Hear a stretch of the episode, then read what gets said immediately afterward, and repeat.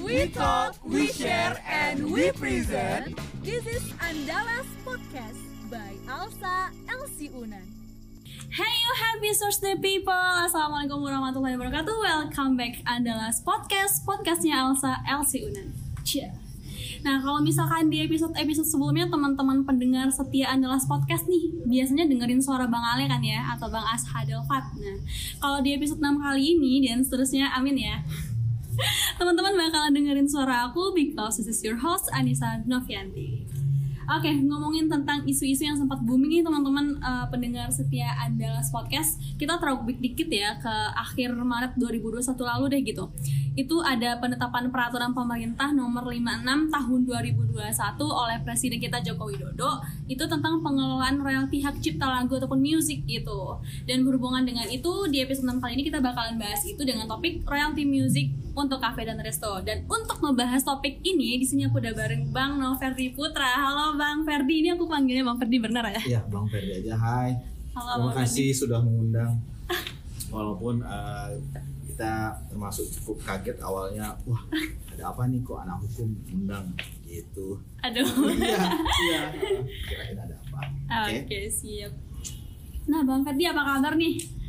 Uh, baik. Baik, Kita siap. masih dari satu surat edaran ke surat edaran berikutnya menghadapi ppkm. Iya. ya. Nah, dari satu aturan yang baru terus ada aturan yang baru lagi. Bener. Gitu.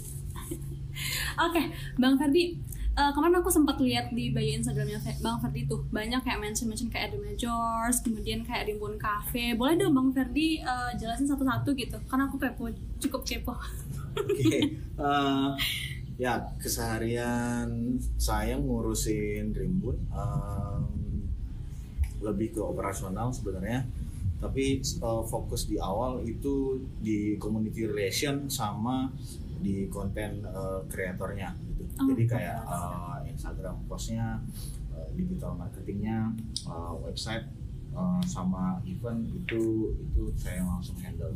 Oh, Kayak gitu. oke. Nah, Uh, terus karena Rimbun itu dia hadir sebagai ruang jadi dia tidak menyikapi dirinya hanya sebagai kedai kopi aja maka ada banyak yang coba ke kami fasilitasi sebenarnya ada teman-teman yang pameran misalnya atau teman-teman fotografer uh, juga um, ruang sebagai uh, teman-teman bisa membeli CD misalnya. Jadi Hmm. makanya di, di pojokan uh, Ribbon itu kita jualan CD uh, original dari uh, musisi rilisan-rilisan lokal lah Hmm. Indonesia utamanya. Hmm. Dan itu um, si Rimbunnya ad- uh, adalah bagian dari uh, jejaring uh, The Majors uh, label musik uh, distributor terbesar mungkin di Indonesia saat ini. Um, ya, kita salah satu bagian dari 18 kota dan satu kota di Malaysia. Hmm. Di satu yang Padang itu di Rimbun. Itu. Rimbun Cafe berarti itu di Jati Bang ya? Ya, yang di Di Jati. Jati. Heeh. Udah ketuaan mungkin udah dari tahun Ketuaan dua- Iya, iya. Iya, kita itu udah dari tahun 2012. Oh, dari Salah. Uh, lama kali ya Mas. Iya, sudah makanya bilangnya ketuaan. Oh ya ketuaan siap. Selain yang tadi Bang Ferdi jelasin nih, Hmm. ada lagi nggak kesibukan Bang Ferdi di luar itu gitu? Saya mahasiswa, masih. Oh iya, masih bisa. Iya, saya saya sedang mengambil magister di UNAN, Oh. eh, jurusan komunikasi. Komunikasi siap, anak komunikasi. lagi lagi beresin tesis, terus ngurusin apa lagi ya? Eh, ngurusin banyak hal, em, terutama eh, karena punya ketertarikan di bidang media, jadi saya punya beberapa project eh, media sama teman-teman. Em, gimana caranya kasih platform buat teman-teman untuk menulis? Jadi ada beberapa ada di parapop.net, ada Ah. di youngfox.co. Em, fokusnya sebenarnya lebih eh, ke ngasih masih masih dalam dalam nafas yang sama ya masih eh, jadi pengen ngasih ruang buat teman-teman untuk bisa nulis bisa punya experience eh, apa pun itu Wah, itu sih mantap. Semoga lancar tesnya Bang ya. oh, berat kalau yang itu Oke siap. Oke Bang Ferdi tadi di awal aku sempat nyinggung tentang PP yang baru dikeluarin tuh bang yang kemarin sempat booming booming gitu kan ya. Nah mungkin kita mungkin bisa bahas dulu tentang royalti nih. Kemarin aku bisa baca eh, kemarin aku baca blog. Di situ kayak royalti itu kan kayak imbalan atas pemanfaatan hak ekonomi suatu ciptaan atau produk yang diterima gitu oleh pencipta atau pemberi hasil karya. Aku mau tahu dong kalau dari bang Ferdi sendiri itu royalti music itu apa gitu? Um, iya, ketika uh, ketika kita bicara tentang uh, musik, uh, terutama di Indonesia, uh, hal itu selalu jadi apa ya? Uh, terutama ketika akhirnya pandemi datang, semua orang akhirnya baru ngeh bahwa uh, royalti itu penting gitu. Jadi uh, ketika pemasukan musisi itu jauh berkurang ketika mereka nggak bisa konser dan tour misalnya um, tiba-tiba um, musisi sebagai seniman itu sebagai sebuah profesi dia dia nggak apa ya nggak cukup secure mungkin. Uh, uh, jadi mereka termasuk yang paling terdampak. Uh, makanya ketika ada peraturan tentang uh, royalti itu muncul uh, kami termasuk yang cukup reaktif. Kita harus ambil bagian uh, dengan peraturan ini gitu. Karena satu hal yang jelas uh, kami sebagai bagian dari ekosistem ya. Mm-mm. kami jualan CD dan sebagainya. Uh, kami ngasih ruang kalau misalnya ada teman-teman yang mau main dan uh, atau ada musisi yang datang gitu. So, kami selalu kasih spot untuk itu. Um, membayar royalti menurut kami uh, adalah bentuk uh, penghargaan kami apresiasi kami terhadap uh, musisi itu sendiri. Mm. jadi secara pengertian secara ininya mungkin nggak nggak terlalu ini tapi eh, kami melihatnya seperti itu tuh. Royalti itu tuh bentuk apresiasi kami terhadap musisi. Hmm, ya berarti adanya peraturan ini kayak angin segar juga kan makanya untuk eh, para musisi-musisi kita pencipta lagu gitu ya. iya iya. Oke bang, gini, kalau dalam satu hari nih kayak kafe ataupun resto nggak mungkin dong kan kita kayak muter lagu itu cuma dari satu pencipta doang gitu, pasti banyak gitu kan ya. Hmm. Nah misalnya nih aku yang mau bayar royalti nih misalnya nggak mungkin aku mau aku mau bayar nih mau nemuin si pencipta A dulu, terus ke si B, itu kan ribet kan bang ya. Hmm. Jadi sebenarnya sistemnya gimana gitu bang kalau dalam bayar royalti itu gitu? ya ternyata ada ada badannya namanya LMK Eh, aduh, ya saya lupa panjangnya tapi eh, kurang lebih ada satu badan yang ngurusin itu Eh, dan mereka itu sudah menetapkan misalnya kalau untuk kafe dan restoran itu eh, biayanya kalau nggak salah itu untuk dihitung per kursi ada ada berapa kursi. Ah, Oke oke. eh, nanti itu sekitar 15.000 sampai 30.000 per kursi Hmm. jadi mereka akan hitung luas bangunan berapa, jumlah kursi berapa. Nanti mereka akan hitung secara general satu tahun berarti biayanya berapa. Masalah bagaimana mereka mendistribusi, mendistribusikan si royalti kepada eh, musisinya, eh, ini sih sejauh ini cukup. Ya udah yang penting kita kita kita kasih ke ke, ke badan yang ngelola. Hmm. Nanti urusan mereka distribusi seharusnya ada transparansi dari pihak mereka juga ya Hmm, gitu. gitu. Kalau nggak salah uh, musisi-musisi itu seharusnya mereka terdaftar di, di lembaga itu. Hmm. Dia terdaftar, nanti baru akan didistribusikan secara merata. Nanti ada form, ada form yang yang yang harus kita isi selain tentang luas bangunan sama jumlah kursi, juga persentase berapa apa ya? uh, berapa besar lagu yang diputar gitu kayak apakah uh, 80% lagu Indonesia, 20% lagu mancanegara, ada lagu daerah berapa. Kita kita di, diwajibkan untuk mengisi itu. Oh gitu. Mm-mm. Oh berarti kalau misalnya kayak lagu barat kayak gitu juga kita juga harus bayar berarti? Oh iya, iya. ha. Walaupun Spotify-nya premium. Oh gitu. Ya aku mikirnya ini ini ini doang sih bang kayak lagu Indonesia doang yang kita bayar gitu. Oh enggak, karena konsepnya sebenarnya gini ya. Um, karena ka- eh, kafe, restoran itu dia memutarkan lagu dan dan dengan lagu dia sebenarnya kan dapat keuntungan ya secara tidak langsung ya. Bisa a- eh, bisa aja orang datang ke Rimbun itu karena lagunya enak-enak nih. Hmm. Secara tidak langsung kan itu jadi bagian dari dari apa ya?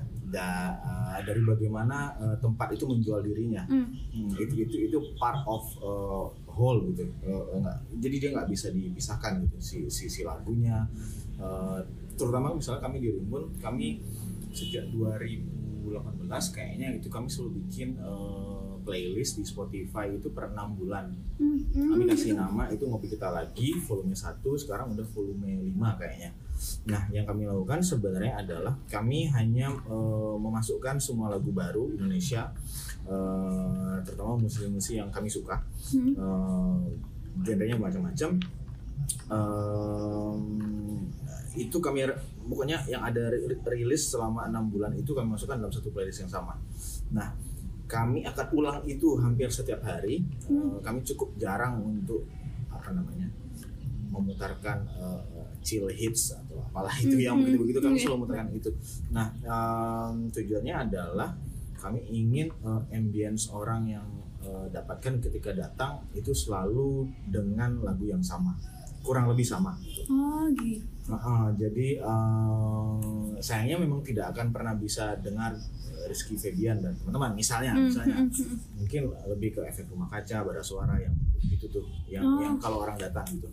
Nah, eh, cerita yang menarik sebenarnya suatu hari ada salah satu pelanggan em, dia diterima kerja kalau nggak salah di Kirgistan Kirgisan apa tuh? negara Kirgistan Oh, cukup negara- jauh, oh, iya. cukup jauh, Em, dan dia bertanya kalau saya kangen rimbun gimana caranya ya Hmm. hari hari itu yang men-trigger kami untuk akhirnya bilang oh kamu tinggal follow Spotify-nya playlistnya seharusnya kamu minum kopi dan dengar lagunya kamu bisa rasain kayak apa kamu di rimbun oh iya bener juga bang katanya nah sampai hari ini walaupun dia sudah sangat jarang ke rimbun dia di- dia masih terus like dan dan dan share playlistnya gitu.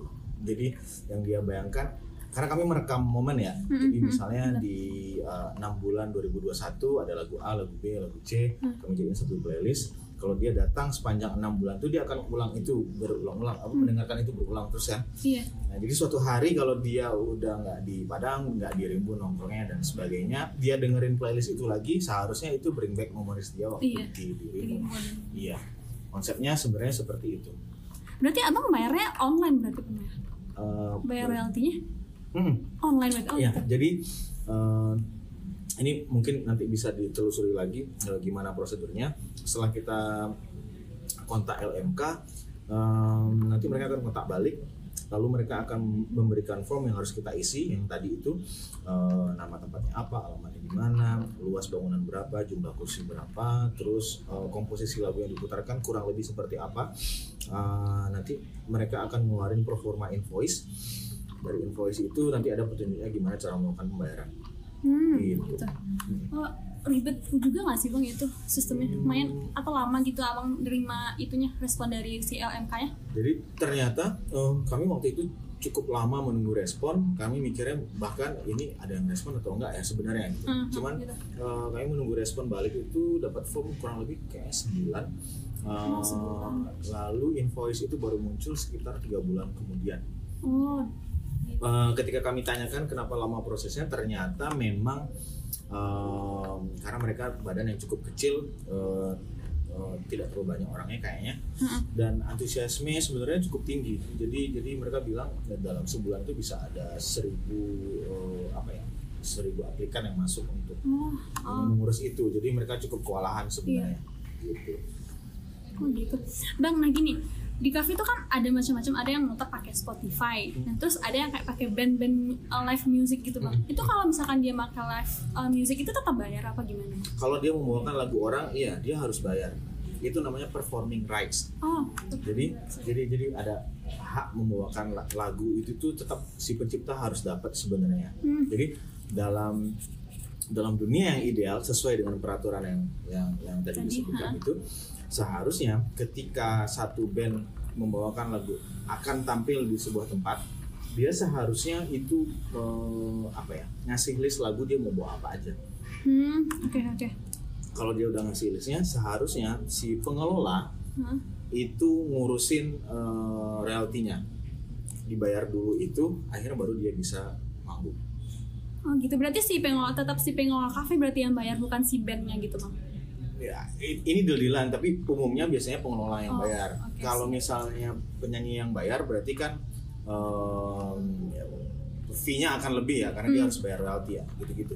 Makanya kami sendiri kalau di Rimbun itu tidak s- sudah tidak pernah eh, ada band yang cover lagu orang lain kalaupun ada Iya. kalaupun eh, ada yang manggung di Rimbun biasanya kami akan minta bahwa mereka bawa lagu sendiri kalau bawa lagu sendiri beres ya Oh, beres iya. Ah, Ha-ha. ah, tapi kalau bawa lagu orang lain em, menurut kami itu harus harus dibereskan dulu untuk urusan royalti dan sebagainya gitu loh. baru baru bisa kamu kamu, kamu main dan hal seperti ini sebenarnya lumrah di, di kayak di Jepang gitu Eh, sesimpel em, eh, kamu adalah DJ kamu akan main di Jepang ternyata saya pernah baca artikelnya di DJ kan memang biasain biasanya bawa lagu orang dan remix dan sebagainya gitu, Iya, gitu ya. ah, benar-benar. Kalau di Jepang itu dia minta detail, kamu akan bawain apa aja, ini yang punya yang punya lagu aslinya siapa, ini ini ini, ini nanti si eh, orang Jepangnya akan ngurusin bayar dulu semua. Sip, aku udah bayar semua nih, kamu bisa tampil. Sedetail itu. Harus harus begitu karena gitu. gini, kalau kita ingin dukung eh, ekosistemnya seharusnya kan kita memang melakukan itu ya. Hmm, hmm. Dan kalaupun kita bayar Spotify Premium itu kan hak kita untuk mendengarkan itu kan perseorangan ya Hmm, hmm. bukan untuk didengarkan beramai-ramai dalam tanda kutip dan mendapatkan keuntungan karena itu Oh iya. Uh, karena kan tempat ya kafe dan restoran kan dapat keuntungan karena, Karena- karena lagu diputarkan Ah, iya. gitu Oh gitu. Kalau misalkan gini nih bang, uh, abang maksudnya bayar royalti nih, tapi telat gitu. Apakah ada surat misalnya, eh, eh kamu belum bayar nih ini segala macam, apa atau hanya awareness dari kita doang gitu bang? Uh, sa- seharusnya kalau nggak salah waktu itu di Bogor sudah sempat ada uh, yang ngasih teguran dan sebagainya ya jadi memang uh, petugasnya akan datang dan dia akan nanyakan apakah sudah bayar royalti dan sebagainya. Memang ada teguran, tapi dia tapi sebenarnya di level ini yang saya baca-baca sebenarnya masih di level sosialisasi sebenarnya. Oh masih sosial- ah, sosialisasi gitu ya, oke. Dan uh, yang perlu diketahui dia ini konsepnya ternyata tidak tidak berlaku. Maksudnya oh kita baru tahu, jadi kita hanya akan bayar di tahun kita tahu sampai ke depannya. Hmm. Oh enggak.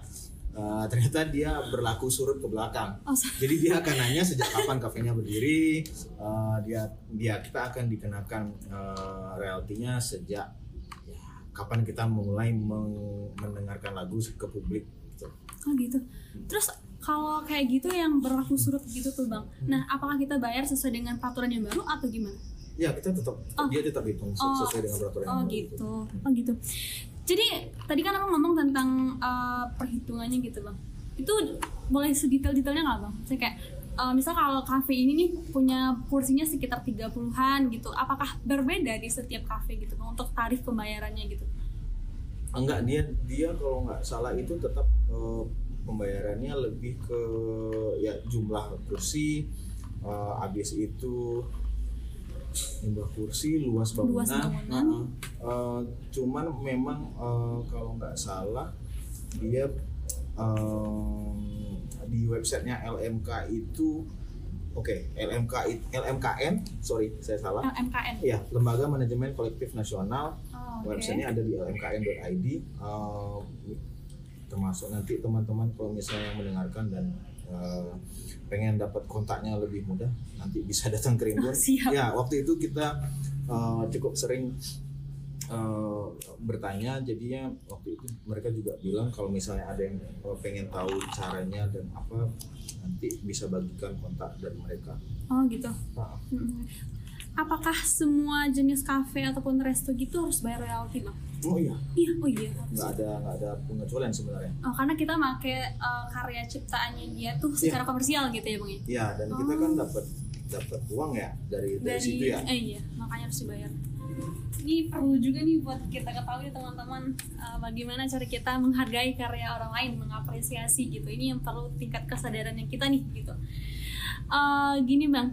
Kalau tentang PP baru nih apa sih dampak yang abang rasain selaku uh, pengelola kafe nih dan yang bayar juga royalti ini gitu ada nggak dampak yang abang rasain gitu Oh, terhadap PP yang baru ini gitu kalau kami sebenarnya eh, kami tidak merasa diberatkan atau apalah gitu. Hah? Eh, eh, eh, selama perhitungannya jelas, selama cara apa ya prosedurnya bisa bisa bisa di tidak tidak tidak sulit gitu. Eh, kami kami sangat sangat berusaha untuk tetap patuh dengan peraturan yang ada ya Hmm. karena se- sejak dari awal sebenarnya ketika kami mulai pakai Spotify dan itu premium kami sudah merasa bahwa uh, seharusnya nggak begini nih karena secara hak kan uh, Spotify premium itu hanya untuk perseorangan Hmm. dulu memang pernah Spotify itu uh, punya ri- uh, punya uh, sub bisnis Spotify for Brands Hmm. Nah, dan itu memang lebih mahal tapi itu uh, konsepnya kita sudah langsung bayarkan royaltinya Ah, gitu. Uh, uh, uh, tidak tidak sistem uh, seperti Spotify persorangan gitu Hmm. cuman sayangnya kayak itu sudah nggak ada dan dan itu um, ya tentu hanya beberapa hanya hanya artis dari luar negeri kali ya yang- Iya. yang di, di, di ini. Oke, ini saya su- sudah cek uh, tarifnya Hah? untuk restoran dan kafe itu uh, ada dua hak uh, hak pencipta dan hak terkait itu harganya di, di- apa ya, biayanya 60.000 per kursi. 60.000 per kursi. Ya. Oh, gitu. Nah, tadi abang udah udah jelasin nih mekanismenya gimana, cara bayarnya gimana gitu. Apa sih yang membuat bang Ferdi nih eh, mau nih ngejalanin regulasi yang ada gitu? Uh, warga negara yang baik adalah warga negara yang taat pajak kali ya. Uh, gini, kami merasa kami punya tanggung jawab untuk melakukan itu. Uh, satu hal, kami selalu menjadikan misalnya uh, playlist Spotify kami sesuatu yang kami uh, jual kepada kepada uh, konsumen yang datang gitu. Hmm. Uh, mereka akan like, mereka akan share dan sebagainya. Kami juga sering share. Kami selalu kadang juga bikin tematik untuk untuk uh, beberapa kegiatan atau ada tema-tema tertentu kami selalu bikin uh, playlist uh, Spotify. Nah, tiba-tiba ketika ada aturan ini kami merasa bahwa ini harus kami lakukan karena kami selalu selalu menggunakan ini nih Hmm. Uh, dan dan itu satu. Terus yang kedua uh, kedekatan kami dengan uh, the majors juga uh, bahwa kami mensupport uh, beli CD original dan sebagainya, uh, bagaimana mengapresiasi, membuat kami merasa tanggung jawab kami adalah untuk untuk ngasih contoh mungkin ke teman-teman yang lain bahwa uh, ya ini harus kita lakukan. gitu. Hmm. Uh, masalah apa kita nggak tahu peraturannya ini kan sebenarnya bisa kita balik ya kenapa kita nggak cari tahu gitu. Iya, benar. Nah, gitu Cari tahu, iya benar benar benar. Eh, gini bang, terkait hak cipta ini nih, kan ini kan udah udah udah lama kan bang ya adanya hak cipta yang kayak begini gitu. Tapi kok sekarang jadi booming gitu, kok jadi polemik di tengah masyarakat gitu. Menurut pandangannya bang Ferdi gimana gitu tentang hal ini? karena kita kita sebenarnya tidak tidak tidak cukup aware dari dulu ya tentang perihal ini bahwa kita merasa bahwa dengan kita sudah bayar Spotify misalnya kita sudah menyelesaikan banyak hal ternyata ternyata belum Eh, eh, eh, dan dan hal ini di di luar negeri sebenarnya lebih lebih cukup apa ya sosialisasinya lebih lebih, lebih lengkap lengkap, oh. Iya, dan dan kalau mau merujuk lebih jauh sejak dari sisi sejarah Indonesia itu pernah punya masa-masa kelam di mana em, kita pernah membajak semua lagu barat yang masuk ke Indonesia di tahun 50-an gitu. Hmm. Ketika musik barat itu nggak boleh masuk, jadinya dia masuk secara ilegal. Hmm, Nah, di situ tuh? jadi di, di situ tuh tiba-tiba kita punya konsep bahwa ya udah musik kan gratis aja ini semua hmm, gitu. Ah, dan ketika akhirnya kita meratifikasi eh, undang-undang PBB eh, ya, peraturan PBB seperti itu kalau nggak salah ah, baru deh kita eh, musik dari luar tuh masuk secara resmi dan sebagainya kayaknya udah di zaman orde baru. Tapi secara mindset ya kita sudah cukup apa ya menganggap remeh kayak royalti yang itu begitu. Em, bahkan sebenarnya memutarkan lagu di, di radio, di TV dan sebagainya yang gitu-gitu tuh itu ada ada royalti yang harus dibayarkan juga.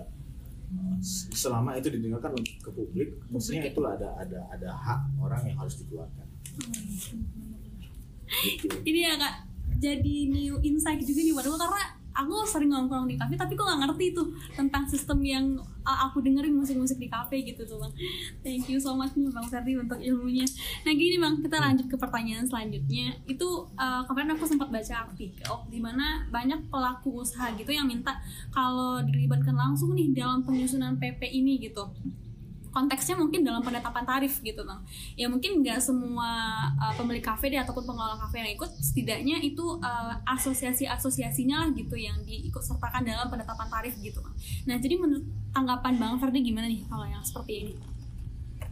Uh, pada dasarnya pasti setiap orang merasa bahwa uh, terutama bagi kafe dan restoran ya Mm-mm. uh, ketika suatu hari kamu punya ide untuk bikin kedai kopi wah ini lucu nih tempatnya bagus uh, saya mau bikin usaha dan sebagainya Uh, yang sering dilupakan sebenarnya ada banyak hal-hal yang harus diselesaikan setelah itu Hmm. Uh, pajak restoran uh, uh, pajak air tanah uh, habis itu uh, pajak penerangan jalan bisa jadi uh, habis itu ya termasuk ini pajak lagu-lagu yang di, di, diputarkan. Nah, jadi uh, kalau semisal apakah perlu dilibatkan? Mungkin iya. Tapi sebenarnya uh, peraturan ini sudah cukup lama ya. Iya Set- setahu setahu sudah cukup lama sebenarnya. Jadi sudah uh, udah dengar-dengar tuh dari tahun 2019 udah ada terus hilang. Hmm. Uh, cuman memang hebohnya ketika kemarin dan itu mungkin agak impactful karena kita lagi pandemi Oh, iya. uh, ya kafe dan restoran termasuk yang salah satu yang terdampak terus Iya. masa ketimpaan beban lagi harus bayar ini dan sebagainya mungkin mungkin lebih ke ke, ke situ kali ya kenapa muncul keberatan itu tapi eh, di sisi lain kalau kalau kita mau jujur gitu ya mungkin kafenya diam-diam aja ya gitu. Maksudnya eh, the song help you gitu loh Iya, a lot iya. gitu loh. Itu bahkan kadang jadi alasan orang untuk nggak mau ke suatu tempat karena lagunya nggak oke nih. Ah, sesimpel itu sesimpel itu kan sebenarnya Iya, yang ha-ha. bikin kamu datang dan tidak gitu. Iya. Atau atau eh, kadang yang dibutuhkan orang bukan bukan lagu yang yang bisa bikin sing along dan sebagainya. Tapi minimal ketika dia ngerjain tugas atau dia lagi butuh me time lagunya ada tapi gak ganggu Hmm. kan sesimpel itu tuh Mhm. nah sejauh itu tuh eh, seharusnya pemahamannya eh, bagaimana eh, musik membantu kafe dan restoran Hmm. untuk membangun suasana nah jadi ya ketika kamu dapat banyak manfaat bukankah seharusnya kamu juga menyelesaikan eh, hak-hak orang lain di situ jadi eh, kalau kalau misalnya pertanyaannya apakah aso- harus ada asosiasi dilibatkan iya untuk menentukan tarif iya mungkin tapi untuk saat ini eh, kafe dan restoran juga harus cukup proaktif kali ya Mhm. untuk eh, dia bisa ukur sejauh apa sebenarnya sih efek-efek dia muterin lagu dan atau mengundang eh, band dan eh, eh, eh, mengcover lagu dan sebagainya s- dan itu dipandang cukup banyak ya maksudnya eh, tempat-tempat yang eh, ada live musik Mm-mm. Tidak memainkan lagu sendiri uh, ya memainkan lagu orang Hmm. lain. Sementara dia dapat keuntungan di situ Keuntungan baik yang menyanyikan maupun tempatnya. Uh, lalu pamungkasnya dapat apa? Misalnya mengingat to the bone selalu diputarkan eh, selalu dimainkan Selalu. hampir di setiap malam di mana pun di kota Padang misalnya. Nah uh, uh, mungkin lebih ke apa ya kesadaran sebagai pengelola aja kali ya. Saudara masing-masing gitu iya ya iya semacam um, kamu minum kopinya tapi kamu nggak bayar dengan layak. Hmm. karena kan itu ada panjang prosesnya. Ada petani di situ ada prosesor di situ ada roastery di situ. Ini kalau kita coba geser analogi yang lain ya. Iya ha. Nah, jadinya uh, uh, seharusnya ini lebih ke kesadaran kita bahwa kita dapat manfaat dari situ. Sudah seharusnya minimal kita cari tahu kalau memang misalnya terlalu mahal dan sebagainya kan harus berarti kan harus ada uh, siasatnya ya Heeh. apakah misalnya uh, kita membatasi uh, area yang bisa mendengarkan lagu misalnya Mm-mm. Uh, atau dua uh, kita mulai cari lagu yang free license misalnya Hmm. gitu atau kalau enggak sebagai musisi ya udah kamu berarti harus bikin lagu sendiri Iya. gitu dong gitu Iya, dong Mestinya benar. begitu kamu nggak bisa menumpangkan rezekimu ke pamungkas terus dong gitu Iya. dong. atau payung teduh lagi dong enggak enggak, enggak begitu dong gitu. Ini nih Bang agak pertanyaan- pertanyaan-pertanyaan terakhir nih. Menurut Abang seberapa penting nih regulasi yang seperti ini gitu ditegakkan di Indonesia gitu? seharusnya sudah jauh-jauh hari regulasi seperti ini di ada ya. Kenapa? Eh, ini bukan persoalan eh, misalnya akan muncul sentimen ya lah Rimbun dia bisa bayar ya simpel itu Eh, ini ini lebih kepada apa ya ke- kalau kita apalagi generasi hari ini gitu yang yang sudah terbiasa mendengarkan musik eh, sambil sambil belajar sambil sambil jalan dan sebagainya kita ditemani musik sehari-hari gitu Eh, terus eh, kita tidak pernah membayangkan eh, gimana ya hari ini eh, Iga Mas Hardi dan bandnya ketika pandemi dan mereka cuma bisa manggung mungkin virtual dan sebagainya gitu-gitu. Pasti pasti seharusnya kamu apa ya cukup tersentuh untuk eh, apakah ini diurusin atau enggak ya? Eh, hal yang seperti itu. Eh, eh, eh, mungkin masih banyak PR terkait pengelolaan transparansi dan sebagainya. Ya itu itu masih ada banyak pertanyaan di sana. Tapi memang kan ini ini langkah awal nih. Iya ini langkah awal. Em, Malaysia bahkan itu jauh-jauh lebih lebih baik gitu eh, untuk pengelolaan royalti ini. Sampai sampai beberapa bandnya itu ketika pandemi kalau nggak salah mereka dalam tanda kutip masih bisa hidup hanya dari royalti yang mereka terima walaupun dalam kondisi yang Iya, seperti iya, ini iya, gitu pandemi ya ya. Bang. ah, ah, ah. Dan em, sementara ya ketika sekarang itu di Indonesia itu kan industrinya secara cukup besar kalau mau kita lihat dia itu bergantung dengan cukup banyak industri lain. Hmm, Dia dia banyak bergantung kepada brand sponsor yang akan bawa dia tour dan sebagainya. Mereka selalu eh, apa ya bergantung kesejahteraannya pada hal seperti itu tuh. Eh, tour 30 kota dan sebagainya. Oh iya tapi ketika hari ini nggak bisa begitu baru tuh awareness itu mungkin baru baru muncul dan dan dan mestinya kalau ini sudah ada sejak dulu seharusnya kan nggak perlu gelisah ketika pandemi kali ya. Ha. gitu gitu. Dan dan peraturan ini juga seharusnya bisa bisa ngepush em, musisi lokal yang yang yang ya yang dia punya band eh, dia ingin mengaktualisasi dirinya dengan musik dan sebagainya. Eh, mungkin ya semua band mungkin mengawali dirinya dengan mengcover lagu orang lain. Sebagai bagian dari inspirasi ya. Iya tapi kan kamu tidak tidak mesti selalu, selalu eh, begitu ya. Pasti suatu hari kamu harus punya karya sendiri. Nah Mm-mm. dengan ada aturan-aturan ini dengan ada eh, penegakan yang- apa penegakan peraturan yang lebih lebih tegas mungkin misalnya seharusnya itu impactnya cukup baik juga ke musisi lokal seharusnya ya teman-teman udah mulai bikin lagu sendiri udah mulai bikin album dan Hmm. sebagainya eh, supaya mereka nggak nggak nggak merasa bahwa ya udah bawain lagu pamungkas aja udah pasti pecah udah gitu. Hmm. enggak, enggak enggak begitu dong. Kalau kamu harus bayar royalti kan dia harus mikir dua kali jadi iya benar-benar pengelola tempat pun akhirnya harus mikir dua kali kalau mereka cukup aware ya. Ha-ha. dengan hal seperti itu ada band yang nawarin eh, kita mau live eh, kita mau live musik dong di di, di Rimbun misalnya. Eh, terus kalau misalnya Rimbun nanya kamu mau bawa lagu apa aja? Lagu A B C ini lagu orang semua. Ini royaltinya saya yang ngurusin atau kamu yang ngurusin? Hmm, hmm, hmm. kami bisa nanya begitu dong. Heeh, bisa. ah, bisa nanya gitu dong. Kalau dia tergagap dan bilang wah emang harus gitu ya bang? Ya iya.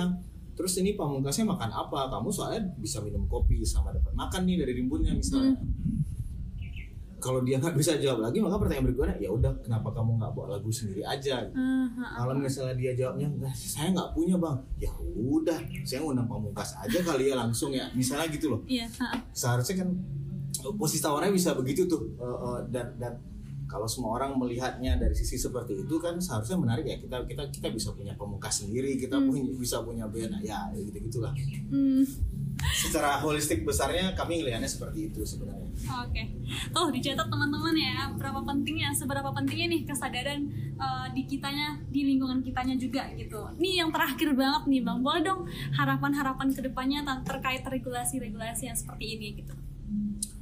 Ya sosial- sosialisasi memang eh, masih jadi PR ya. Eh, bagaimana em, yes, tempat-tempat usaha misalnya yang terdampak dari sebuah peraturan mereka bisa mereka bisa akses dengan mudah informasi dan sebagainya. Mereka mereka tahu kalau akses ke sini mereka tahu dapat informasinya dengan baik dan benar. Hmm. Eh, kalau ada sosialisasi yang lebih baik, tentu seharusnya penyerapan terhadap eh, peraturan ini juga akan lebih baik. Kami sendiri dapat sosialisasinya dari Twitter. Oh, Twitter. Ya, Hmm. justru kami dapat dari Twitter ada musisi yang nge-tweet oh, kalau yang mau ngurusin yang lagi heboh-heboh ini deh kontaknya. Jadi sesimpel itu tuh dapat informasinya. Hmm. Karena waktu itu kan polemik ya. Iya. Jadi kalau kamu terlalu mendukung nanti dikira apa, nanti kalau kamu menolak kamu dikira apa. Serba salah ya, Serba salah waktu itu di, di timeline bentuknya begitu tuh. Jadi waktu itu ada yang nge-tweet sekali dia cuma bilang e, kalau mau tanya bisa ke ini nih dia juga kasih nomor dan kalau nggak salah mention orangnya. Jadi si orang LMKN ini dari yang dia public terus kayak banyak yang DM dia private abis itu karena Hmm. kayak terlalu banyak yang nanya atau terlalu banyak yang marah-marah mungkin akhirnya tahu kan harus marah ke siapa kan Iya. Ah, kita harus komplain ke siapa kan. Ah, nah kalau misalnya lo sosialisasi bisa dilakukan dengan dengan lebih baik ya seharusnya kan nggak perlu ada polemiknya Hmm, gitu. benar-benar. dan em, harapannya ya kalau kita semua bisa mengikuti peraturan ini seharusnya eh, industrinya bisa lebih baik kan Hmm, benar. Eh, Justru kalau lebih industri baik. musiknya em, kita, kita kita sedang menghidupi satu sama lain itu aja sebenarnya Hmm. Itu sih paling harapannya Oke, oke, thank you so much nih Bang Ferdi untuk waktunya ngobrol-ngobrol bareng-bareng aku nih di Angelas Podcast.